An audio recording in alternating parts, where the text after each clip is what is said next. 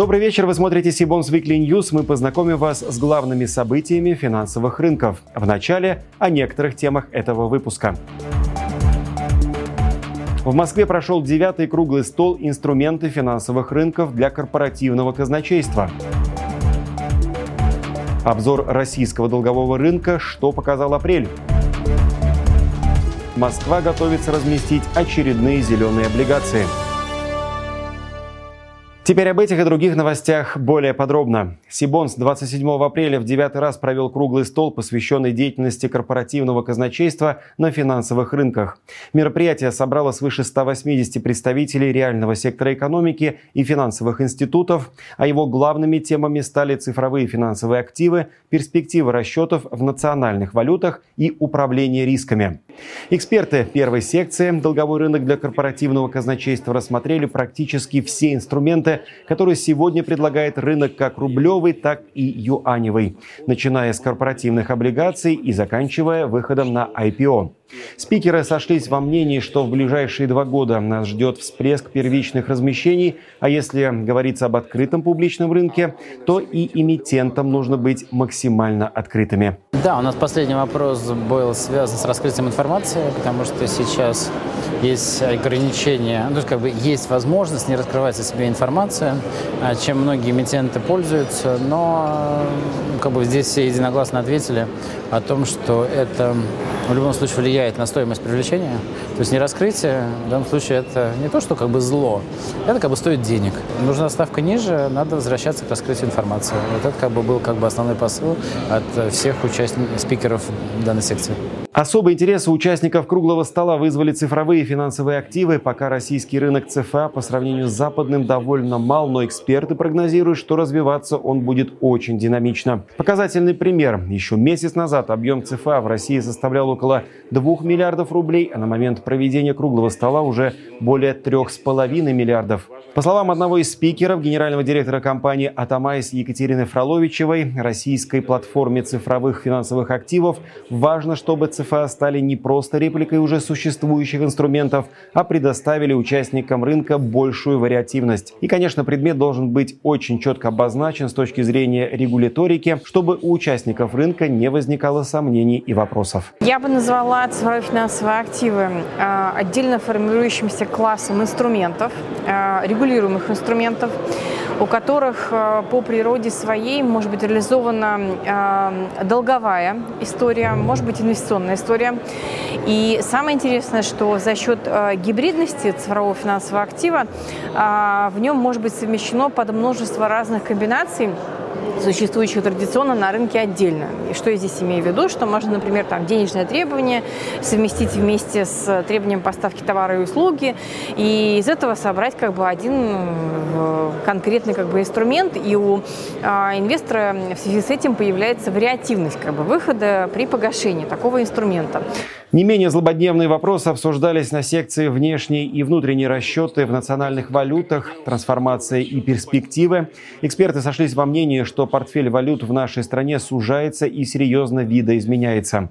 При этом тренд мультивалютных платежей несет в себе риски дисбаланса на рынке валют. Я думаю, что основная трансформация заключается в том, что нам нужно сейчас э, максимально стараться находиться как бы здесь и сейчас, потому что э, эпоха такая довольно турбулентная, вот, и бизнес, особенно реальный бизнес, да, там реально реальный сектор, он, конечно, пытается а, каждый день да, решать да, там, те проблемы, которые появляются, с одной стороны.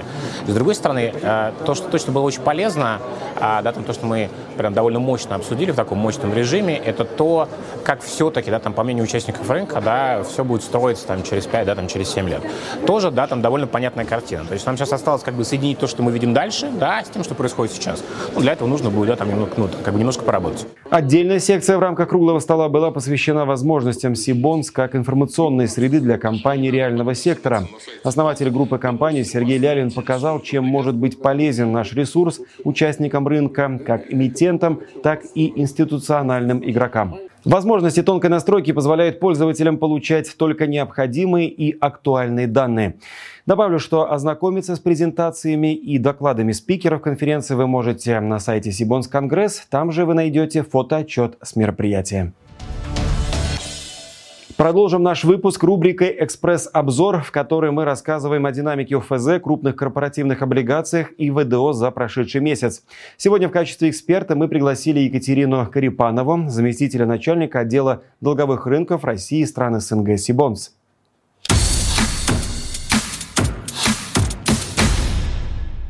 В апреле Минфин провел в общей сложности 8 аукционов, все из которых состоялись 6 аукционов ОФЗ-ПД и 2 аукциона ОФЗ-ИН. Наибольший объем был привлечен на аукционах 5 апреля, суммарно в размере более 76 миллиардов рублей. В сегменте муниципальных облигаций в прошлом месяце состоялось дебютное в этом году первичное размещение. Ульяновская область в полном объеме разместила пятилетний выпуск на 3 миллиарда рублей. Объем рынка корпоративных облигаций России по итогам апреля превысил 21 триллион рублей. За месяц показатель вырос на 2,5%, а годовой прирост составил 26%. В прошлом месяце на рынок вышло 44 эмитента, на 10 больше, чем в марте. Было размещено 116 новых выпусков.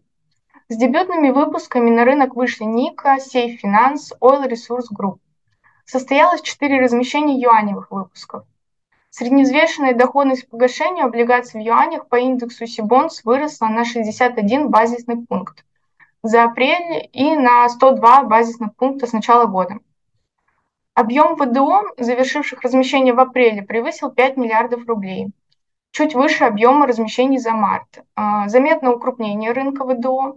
Если в марте 60% объема размещения обеспечили три выпуска, то в апреле на три выпуска пришлось уже 80% месячного объема.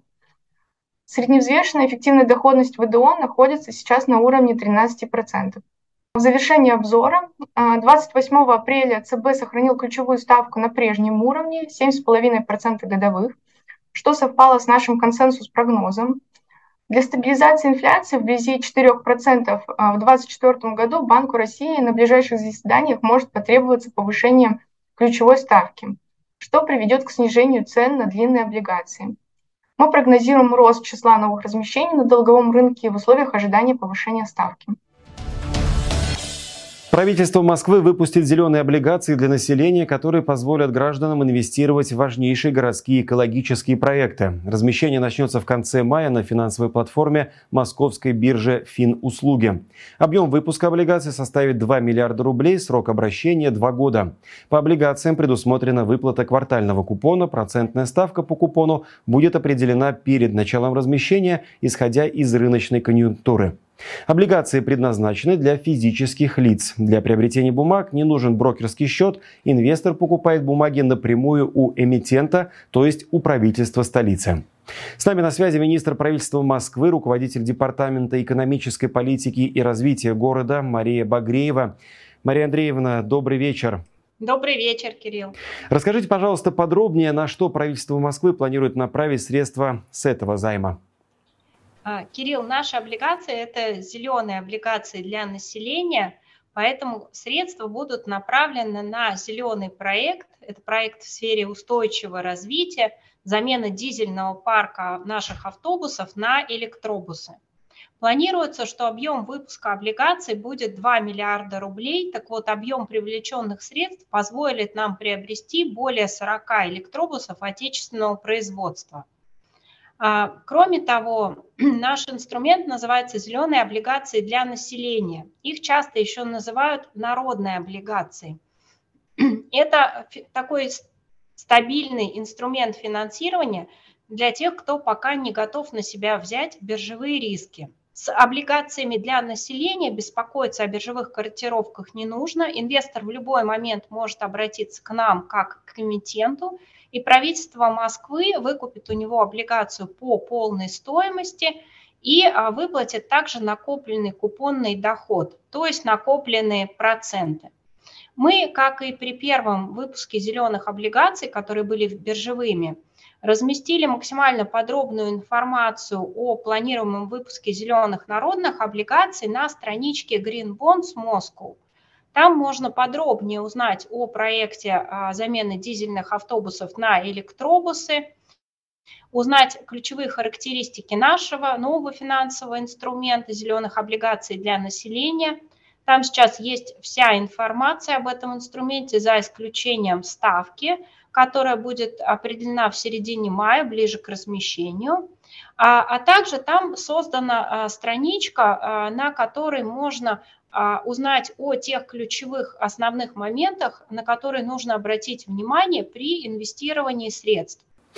Спасибо. И второй вопрос. Вы уже сказали, что в 2021 году правительство Москвы был похожий займ, средства от которого также были направлены на приобретение электробусов. Расскажите подробнее об итогах именно облигационного выпуска. В 2021 году мы разместили а, биржевые зеленые облигации. Мы были первыми среди субъектов Российской Федерации, кто попробовал этот финансовый инструмент.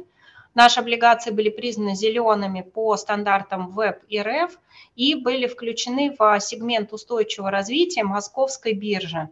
В принципе, выпуск оказался очень удачным. Мы сразу же разместили весь объем, это 70 миллиардов рублей – по относительно низкой ставке 7,38% на тот момент.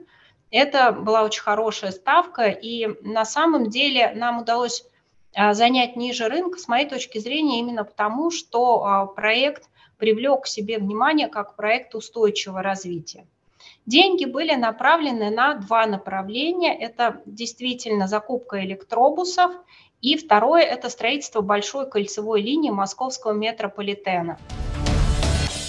Завершим выпуск нашей традиционной рубрикой дайджестом предстоящих облигационных размещений. Откроет наш обзор юаневый выпуск компании Евросиб Энерго Гидрогенерация. Речь идет о трехлетних биржевых облигациях, заявки по которым эмитент собирал вчера, 3 мая. По выпуску предоставлены внешние публичные безотзывные оферты от Иркутск Энерго и Н плюс Холдинг. Купоны квартальные, техразмещение состоится сразу после праздников 10 мая. В настоящее время в обращении уже находится два выпуска коммерческих бондов компании на 3,9 миллиарда юаней. Новороссийский морской торговый порт проведет сбор заявок на бонды объемом 12 миллиардов рублей во второй половине мая. Срок обращения выпуска 3 года, купоны квартальные. Ориентир доходности, так же как и точные даты букбилдинга и размещения будут объявлены в ближайшее время. На публичном долговом рынке компания дебютировала еще в 2012 году, однако на данный момент непогашенных облигационных обязательств у нее нет. В мае планируют провести сбор заявок на трехлетние облигации и застройщик группа ЛСР. Объем выпуска 5 миллиардов рублей, купоны квартальные. Ориентир ставки купонов и доходности будут определены позднее. Позже станут известны конкретные даты букбилдинга и размещения. В настоящее время в обращении находятся 4 биржевых выпуска облигаций компании объемом свыше 25 миллиардов рублей. И это все новости на сегодня. А чтобы не пропустить анонсы предстоящих конференций, онлайн-семинаров и новых выпусков Сибонс Викли, не забудьте подписаться на наш канал, а также на телеграм-канал Сибонс. Я же прощаюсь с вами. До встречи в следующих выпусках.